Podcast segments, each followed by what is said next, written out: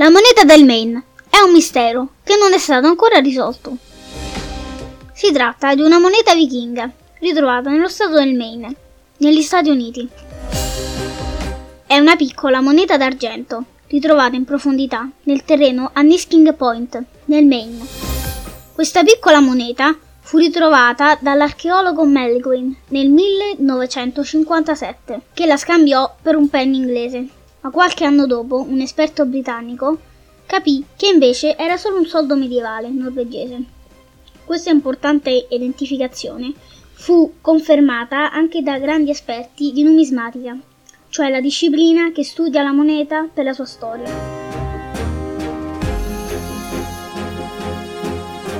Si tratta dunque di un centesimo norvegese coniato durante il regno di Re Olaf tra il 1065 e il 1080 d.C.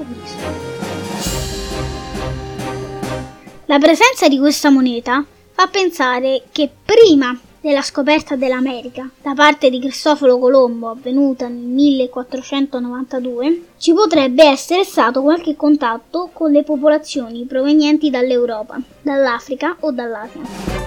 C'è qualcuno che sostiene che i vichinghi sono andati in America già nell'anno 1000, ma non ci sono prove certe.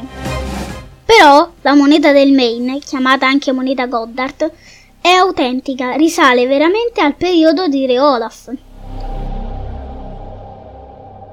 La moneta è stata ritrovata con un piccolo buco, probabilmente perché utilizzata come ciondolo anche se non ci sono prove della presenza di norvegesi in Nord America. Prima dell'arrivo di Cristoforo Colombo, rimane il mistero sulla presenza di questa moneta ritrovata in profondità nel terreno.